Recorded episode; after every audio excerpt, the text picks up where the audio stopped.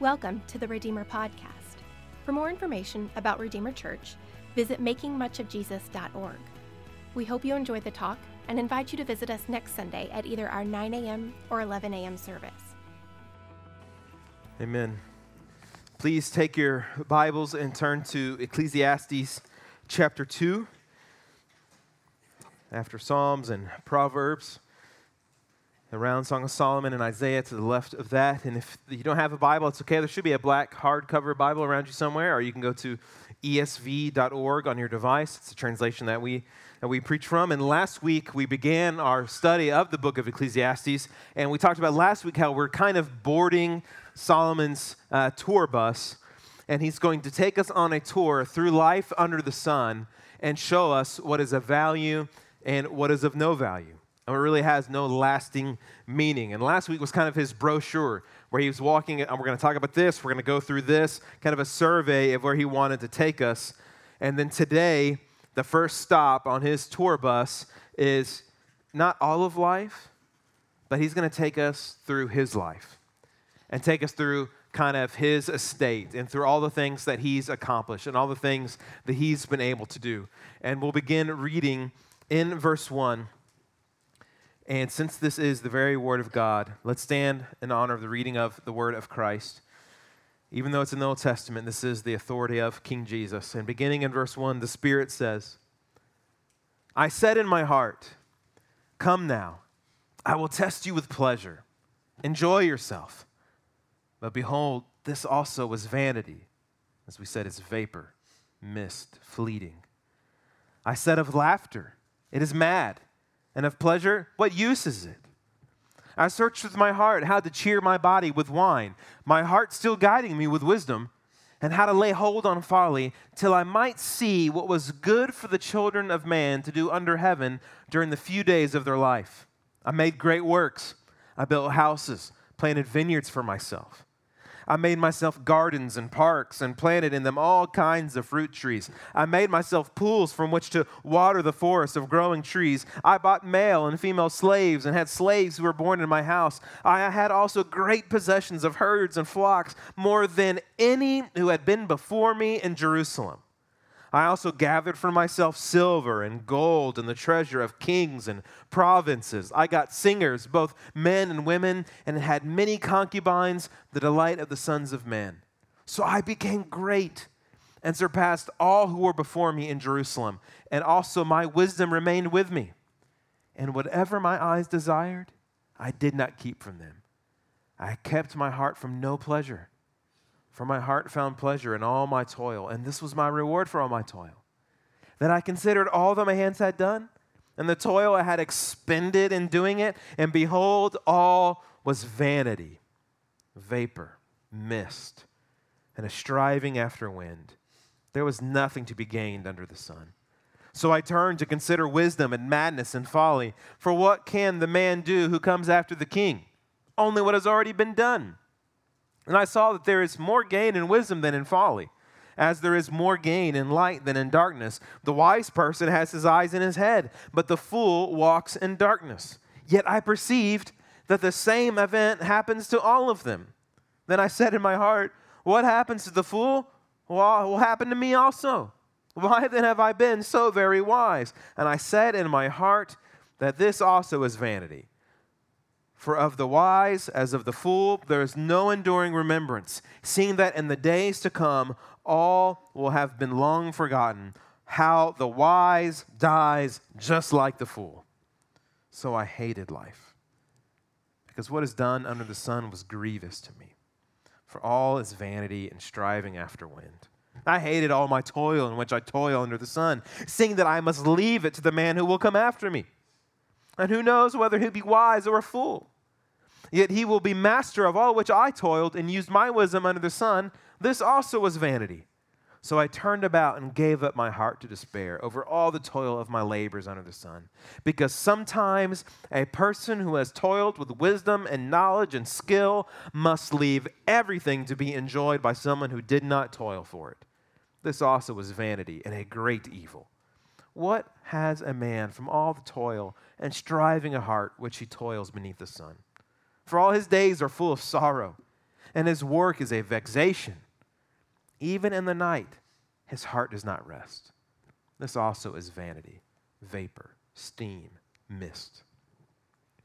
There is nothing better for a person that he should eat and drink and find enjoyment in his toil. This also I saw is from the hand of God. For apart from him, who can eat or who can have enjoyment? For to the one who pleases him, God has given wisdom and knowledge and joy. But to the sinner, he has given the business of gathering and collecting only to give to the one who pleases God. This also is vanity and striving after the wind. Let's pray together. Holy Father, now, would you help us by the Spirit of the risen Christ to not chase after the wind? To set our hearts now on your word and on your wisdom and on your knowledge and on your joy. Help us now, Father, to see what life is to be under the sun, where we can find something that is more than vapor, more than mist, more than steam. Do what you will do now, Lord, with us. And it's in the mighty name of Jesus that we pray. Amen. You may be seated. What we just read is really Solomon, the author of Ecclesiastes, the preacher of this book, is he is going CSI on life under the sun. He's seen a lot, he's done a lot, and he's a lot wiser than any man who's ever walked on the earth and is still buried in the earth. And he's decided to really conduct this kind of social science experiment, and he's the gerbil. He's going through life, he's the lab rat, and he's tested everything under the sun to the utmost degree, and he's taking notes as he's journeying. And what's the first stop in the tour through the estate of Solomon? Where is he taking us? To the pursuit of pleasure. He just says, let's think about pleasure and its pursuit in this life under the sun. That's verse 1. Verse 1, he says, I said in my heart, so he's having this experiment with himself, come now, I will test you with pleasure. Enjoy yourself. What he already gives us the conclusion of his experiment. Look what he says. But behold, this also is vanity. Now we said that Hebrew word is havel. It has that breathy, fleeting breath, vapor. It's gone. This pursuit of pleasure, this really is a driving force behind all that we do in life. From the car that you drive, you pick that car because of some kind of pleasure, either because you like the way it looks or because it was really cheap, so that brought you pleasure.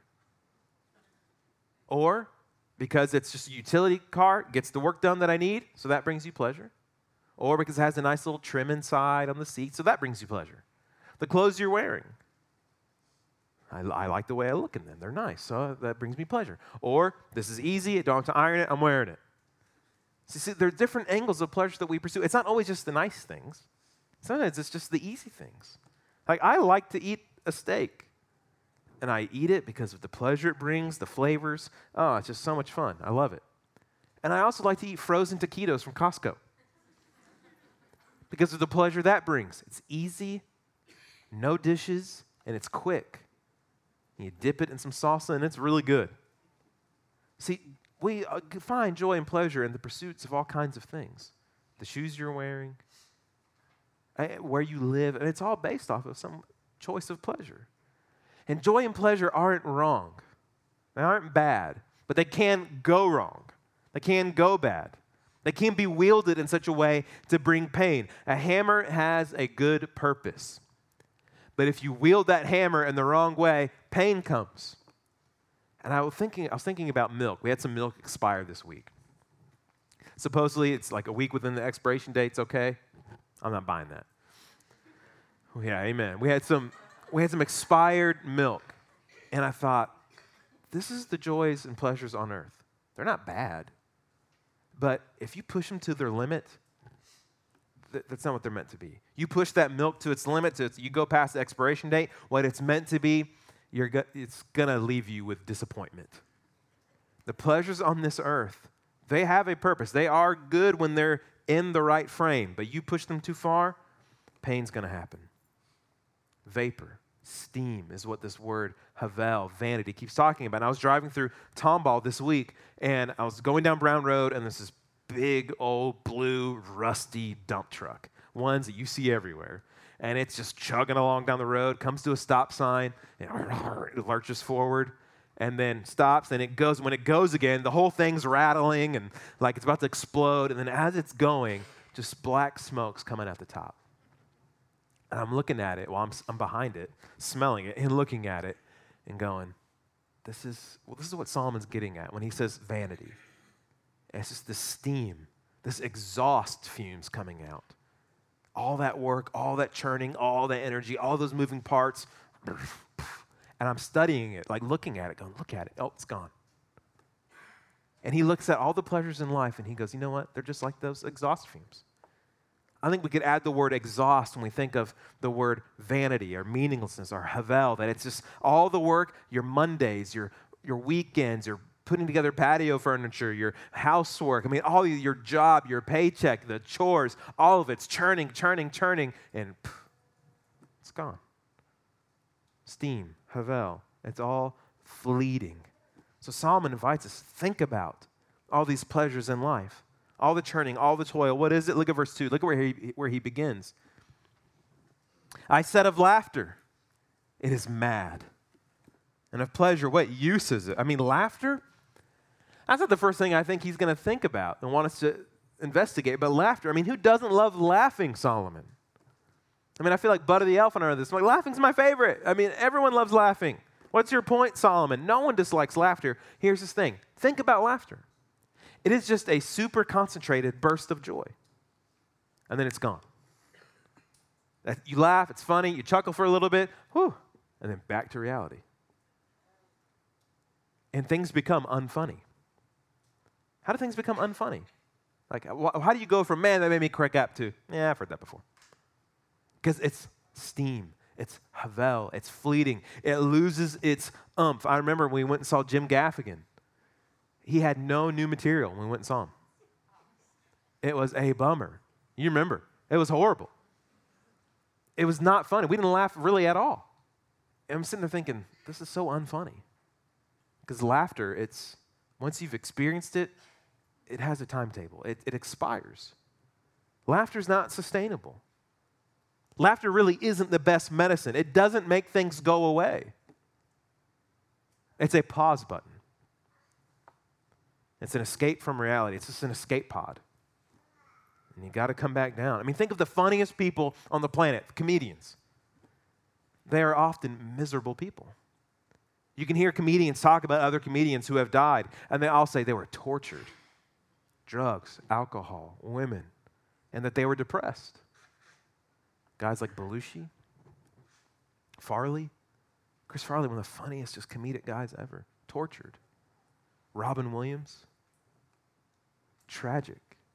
People who could bring joy and laughter to millions of people, but could never find lasting joy for themselves. Because laughter is mad.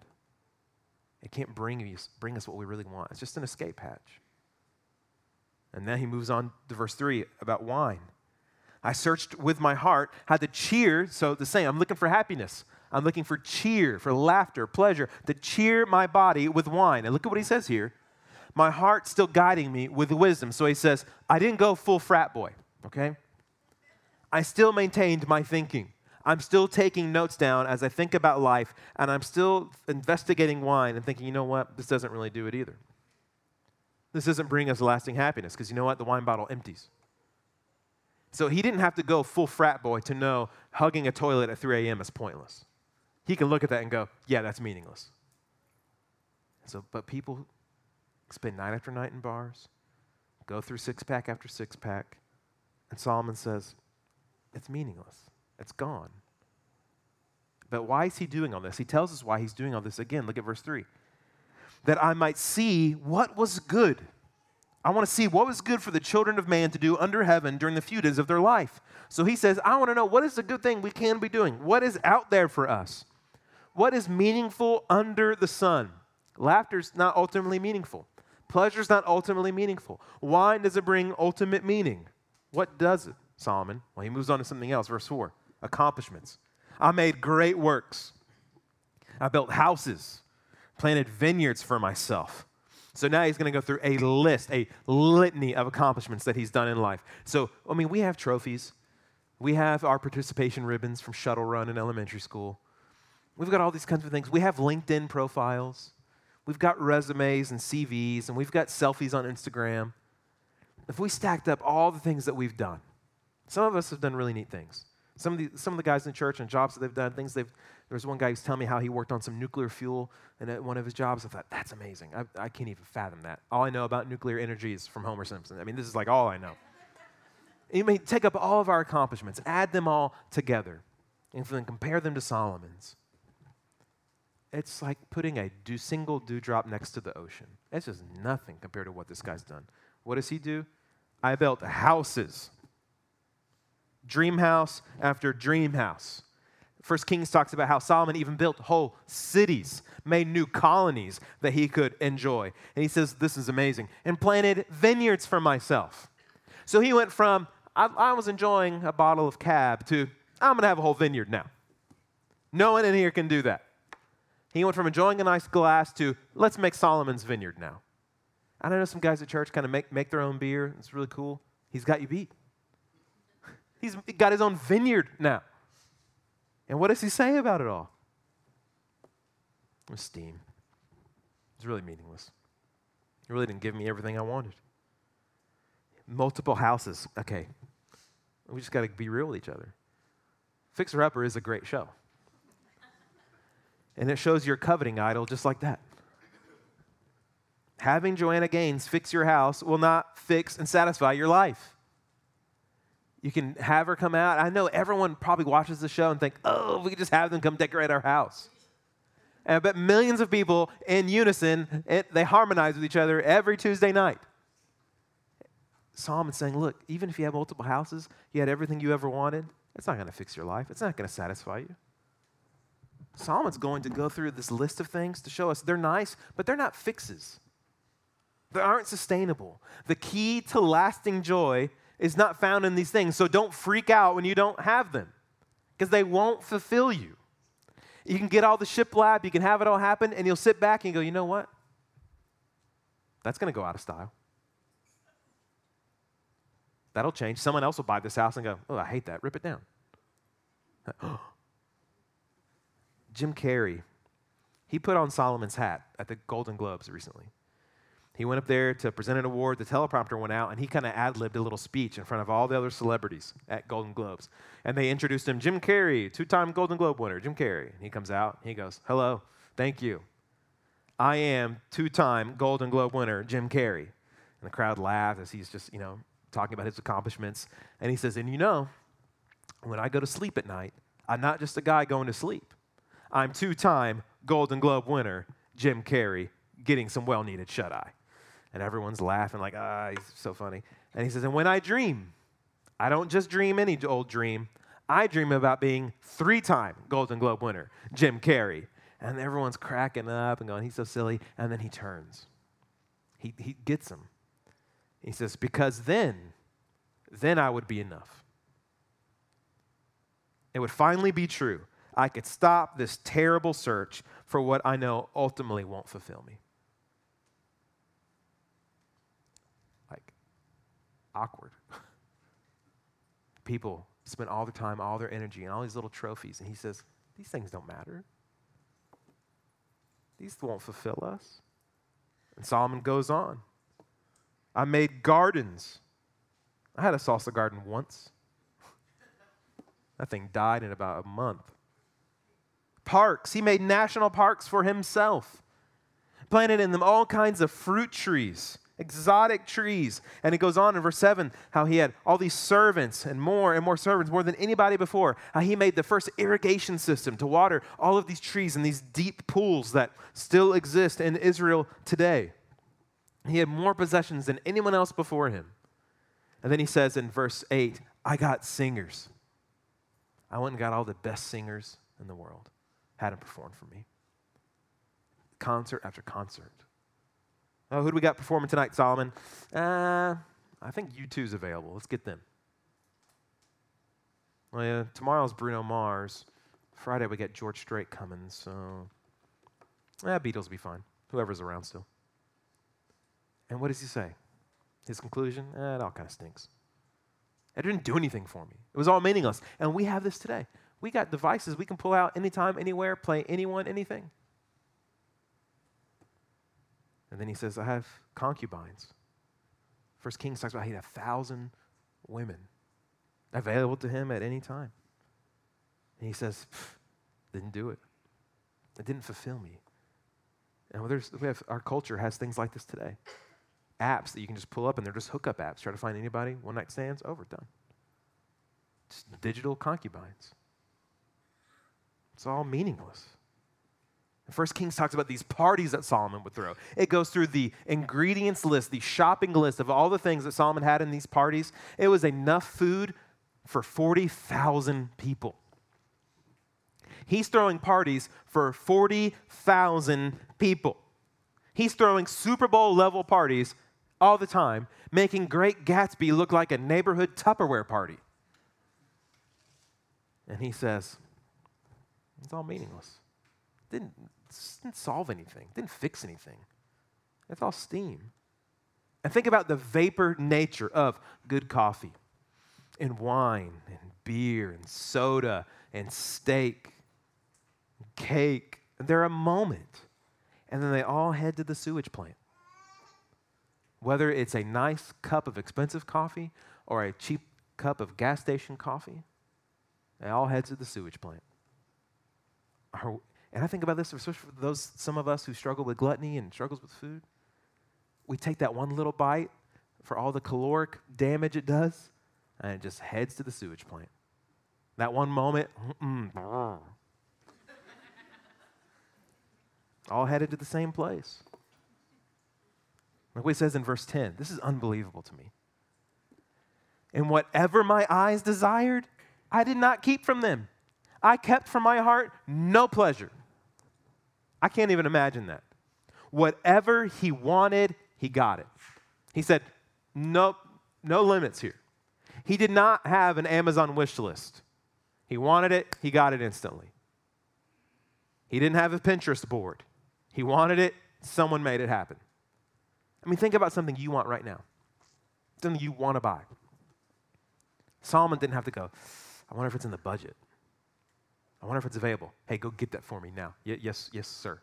Yes, Solomon. Gone, done. Like right now, like, what do you want to buy? I would love to buy a, a new record for my collection. I'd love a Coke Zero right now. There's this place in California, uh, Mastro's. Oh, they have the best dessert I've ever had in my life a warm butter cake. Natalie and I probably talk about it once a month. It's single best bite I've ever had in my life. I would love to have that right now. Solomon could go, hey, go, go to California, go get me that cake now. Yes, sir. And they go get it. Done. Whatever he wanted, he had it. He did not keep himself from anything. And he's like that little kid at Christmas. Opens it, next, next. I mean, just whatever he wanted. Unending pleasures. And it did not make him happy long. Did not make him happy for long. It's like that bowl of queso. It's there, then it's gone. And it's gone. People are getting on the edge, getting all that cheese out. It's gone. And just like Jim Carrey again said, I wish everybody would get rich and famous and do everything they ever dreamed of so they can find out it's not the answer. Man, he's got a lot of wisdom when it comes to this stuff. Same guy who was pet detective. He's got a lot of wisdom about accomplishments.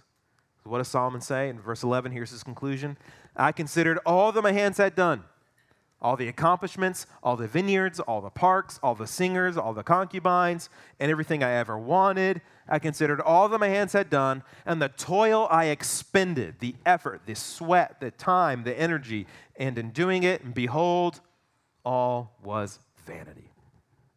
Meaningless, vapor, steam, exhaust fumes, and striving after the wind. There was nothing to be gained under the sun. But some of us, we hear that and go, yeah, right. We don't believe him. That's why you played the Powerball, because you don't believe him. That's why people buy those little scratch off tickets because you don't believe this.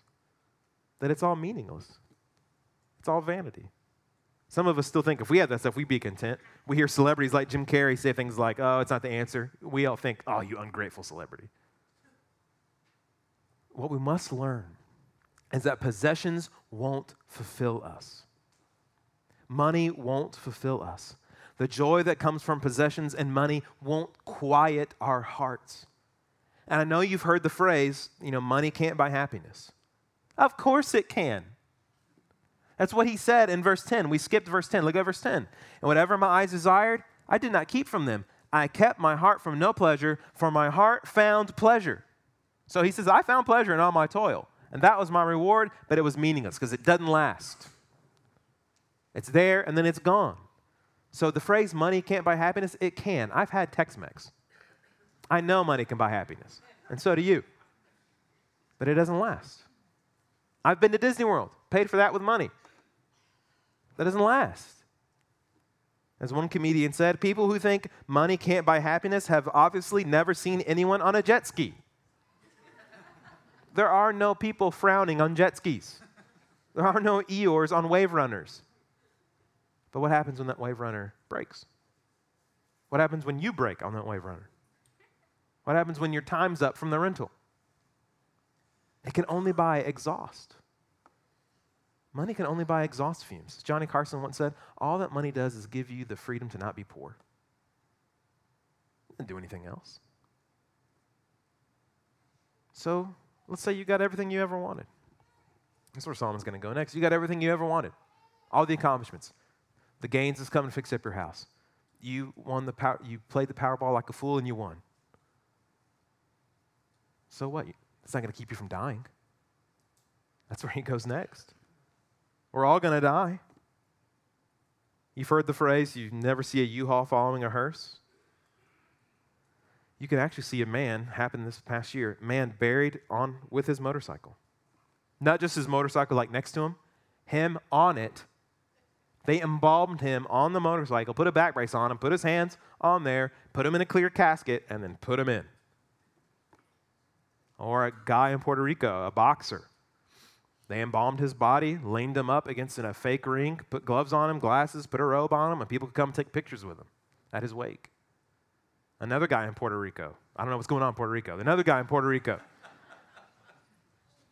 Loved to gamble, so they embalmed him, set him at a table, poker table, put cards in his hands, put glasses on him, and then his friends all came and took pictures with him. Why? It's screaming that the vapor is real. These things don't last. Motorcycles, loved riding it, can't ride it forever. That fun doesn't last forever. Pleasures under the sun won't last forever. It'll break. You will break. It'll become boring. You'll get bored by it eventually. Even if you accomplish something great, someone else will accomplish something greater, and then you'll be forgotten. Like right now, Michael Jordan, amazing basketball player a whole generation of people will be like, who cares? Steph Curry's better. And then another generation will come and go, who cares about Steph? This guy's better. His point, Solomon's point is this you cannot and you will not find lasting joy in created things or your created accomplishments or in other created beings. We must look to something beyond the sun. This is the message the world needs to hear now, that your friends need to hear all the people who are laboring under the sun, all the people who are chasing after the wind. Your friends, your family, your coworkers, your neighbors, they must not only hear it from you, but believe it from how you live. That you are living in such a way that, yeah, I'm not chasing the wind. I'm not down in the dumps if I don't get that new model of whatever. Does this insight flow from your life? that earthly pleasures, they're fun, but they're just mere exhaust in the grand scheme of things. They're exhaust fumes from a broken world waiting to be made new. Solomon's next stop, that was stop one. Like, man, I'm ready to get off of this car. And he's got another stop the pursuit of wisdom. Just, he said, let's just think about if even being wise is worth it. That's what he says in verse 12. So I turned to consider wisdom. He considered pleasure, now he's considering wisdom and madness and folly. Is it worth it to be wise? What can a man do who comes after the king? Only what's already been done. Not a lot new can be done. And he does say in verses 13 and 14, it is better to be wise. It creates less problems in your life.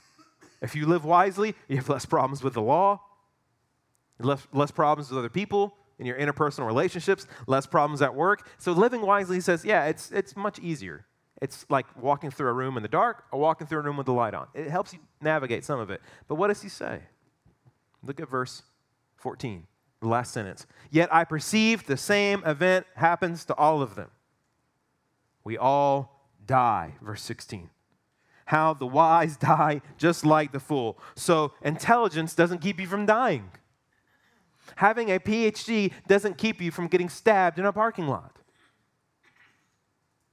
Wisdom can't keep you from getting cancer. We all die. So he says, Yeah, it's good to be wise, but don't put all your eggs in that basket, that that's going to give you meaning and value. Doctors and ice cream truck drivers are all going to be buried six feet under the ground being brilliant doesn't slow death. So even if you accomplish great things, your bank account is bigger than someone else, you have the job of your dreams, you've got all the shiplap you've ever wanted, Solomon would say, Good for you. Now what? You've got to do it all again. You're going to die. In fact, you're going to die and you have to leave it to people who didn't even work for it. Look at verse 18. Verse 17, he says, So I hated life Man, that's a hard phrase. Don't use the word hate, Solomon. I hated life. What does this mean? It means life on this planet was really frustrating to me. It's really frustrating to see that this is all how it happens. And we have to remember that we are living on a planet that is post Eden. We aren't meant to die. Work wasn't meant to be hard. Work is not sinful. Work is not a result of the fall. Hard work is a result of the fall now. Difficult work. So Solomon looks at it and goes, I hate this. I hate that we're going to die, and now I have to leave all these things that I've done to someone who didn't even work for it. Verse 18, I hated all my toil, which I must toil under the sun, seeing that I must leave it to the man who will come after me, and who knows whether or not he'll be wise or a fool. I don't even know if he'll be a good steward of it. I don't know if he'll take care of it. I mean, the greatest generation in the United States is what they call them the greatest generation. The ones who lived and survived during the Great Depression and then fought in World War II, and those who stayed back in the United States, kept the country running during World War II. Who did they leave the country to? Who did they pass it off to? The drug infested 60s and 70s? And then who did they leave the America to again? Another war, and then another war? And then now, who's the country being passed on to? The, this generation that invented the selfie stick. And think about it. Think about this inheritance thing. This is not the way, we're not meant to have inheritances because we weren't meant to die. So now that we die, now this inheritance system is this triage thing that we've come up with. We weren't meant to live, leave things to people because we weren't meant to die. But now that sin has gone from Eden and has rippled all around the world. Its effects are everywhere, and now there are triage systems everywhere. Funeral homes should not exist. Inheritance systems, should, life insurance policies should not exist, but now we need them because of sin. What Solomon is doing is he's pinpointing all of the unnecessary necessities of life on this broken planet under the sun. And the exhaust fumes keep pouring out. Look at verse 23. All his days are full of sorrow at your job, and his work is a vexation. Even at night, his heart does not rest. He says, Just think about your job, how much time you spend there. It's hard. Sorrow, pain, difficulty. You have bad days, you have bad weeks, you have bad years. So you can't say, Oh, I find so much meaning in my job. You can't put all your weight on that. Even at night, you can't rest. When you clock out, maybe it'll be better. He says, No. You fall asleep at night, and it's all you think about. And you wake up in the morning. As soon as your eyelids fling open, it's the first thing that comes to mind. You toss and turn, and accomplishes nothing. Your heart's not at rest. So that's Solomon's kind of last speech as he pulls into a rest stop. You're like, Can we leave now? Can we get off at this bus? So you walk up to Solomon. What are we doing, man? Why are you going through all this? I, okay, I get it. You, you, feel like you're beating a dead horse. I, I know now. What's the point, Solomon? What do you want us to learn? What are you thinking? Stop being a Debbie Downer. What's the point of all of this? So, you want me to just sell my house and live in a cardboard box? You want me to just eat spam every meal? I mean, what do you want me to do? He's got an answer. Verse 24. There is nothing better in life under the sun for a person that he should eat and drink and find enjoyment in his toil. This also I saw as from the hand of God. For apart from him, who can eat or who can have enjoyment? So Solomon says, here's what you do enjoy life, enjoy the eats, enjoy the drinks, and find enjoyment in what you do, but keep it in check. He's answering the question he brought up in verse 3 when he says, I want to see what's good for the children of man to do under heaven during the few days of their life. What's his answer? It's verse 24 Enjoy life. Enjoy what you eat and drink. Find enjoyment in your toil. This is from the hand of God. Solomon's point is this don't treat created things like they are the creator. Enjoy the gifts, but don't put more weight on them than they can hold. And you, you got to believe this gifts in themselves cannot give you more than what they are. Gifts in themselves cannot give you more than what they are. They're just gifts. But with God, with God at the center, because this is what he's saying. This is from the hand of God, apart from him. So, apart from God, who can eat or who can have enjoyment?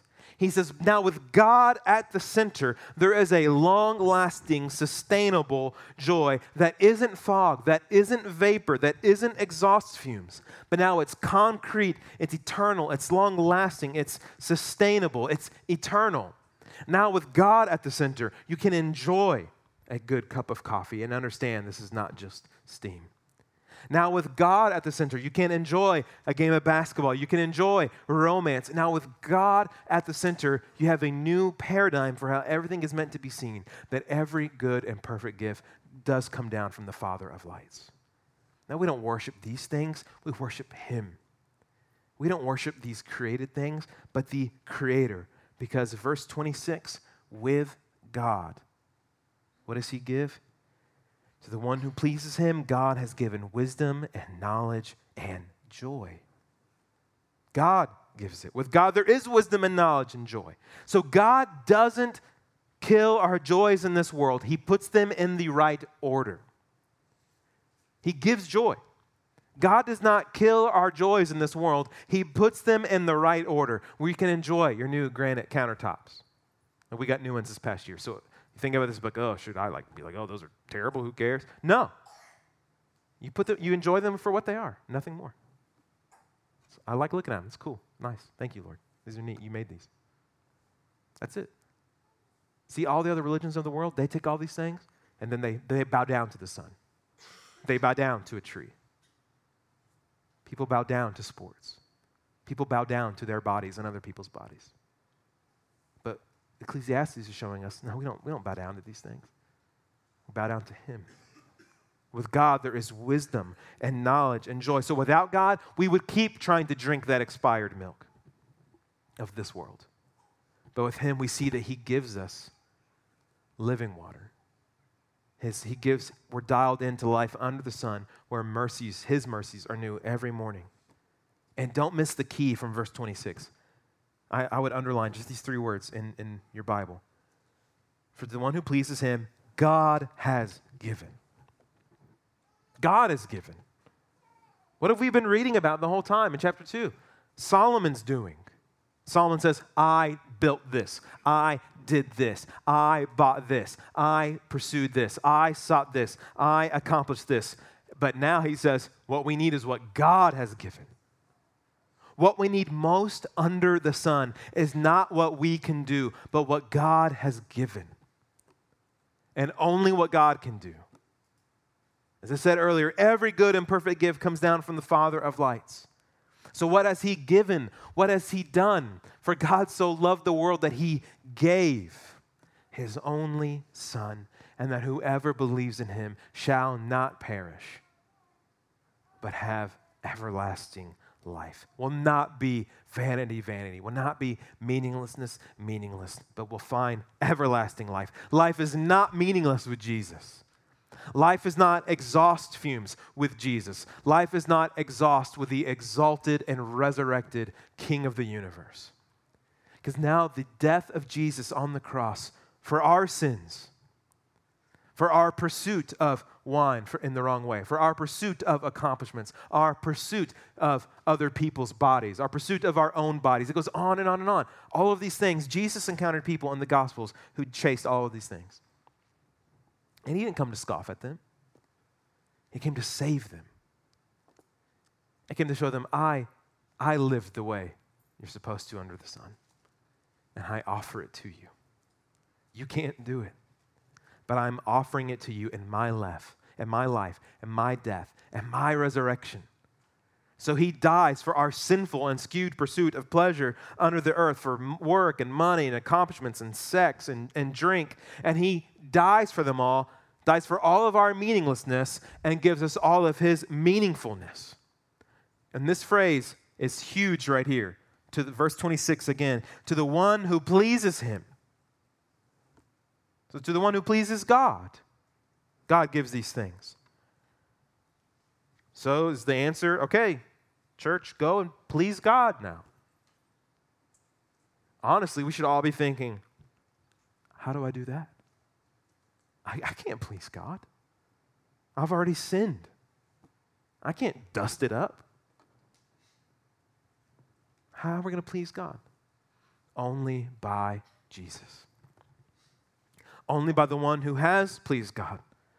Because Christ is the only sinless one. Jesus is the only one who has never fallen short of the glory of God. He is the one who lived every moment on this earth under the sun according to the ways of God. This is why at the Father, when the, at Jesus' baptism, the Father opens up the sky. And what does the Father say? This is my beloved Son with whom I am well pleased. We can't please God. Jesus has for us. This is my Son with whom I am well pleased. And the Father continues and says, Listen to him. So, what do we need to hear from Jesus? Come to me. All who labor, all who toil, all who are heavy laden, all who are exhausted from life under the sun, riddled by sin, come to me, all who labor and heavy laden, and I will give you rest. I will liberate you from the havel of this world. Take my yoke upon you. Learn from me, for I am gentle and lonely in heart, and you will find rest for your souls. We can't please God, but we can go to the one who has for us. This is what it means to be a Christian. Not to just invite Jesus into our lives, but to be invited into his life. To the one who did please God and the one who did live meaningfully. When we believe in Jesus, it's as though now we are the ones who have pleased God. Now, God the Father looks at Jeff Metters and Chad Rippey and Tracy Sandoz, and he looks at those of us who are in Christ and says, You have pleased me. Not because of what you've done, because of what my son has done for you.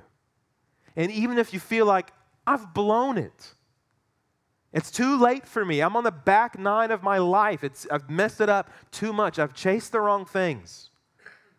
Are you thinking right now, I am wasting it? I am chasing after the wind. The answer isn't now, man, I better straighten up. I, I better get my life in order. That's second. Do that second. First is you look to the one who didn't blow it. You look to the one whose life isn't a vapor.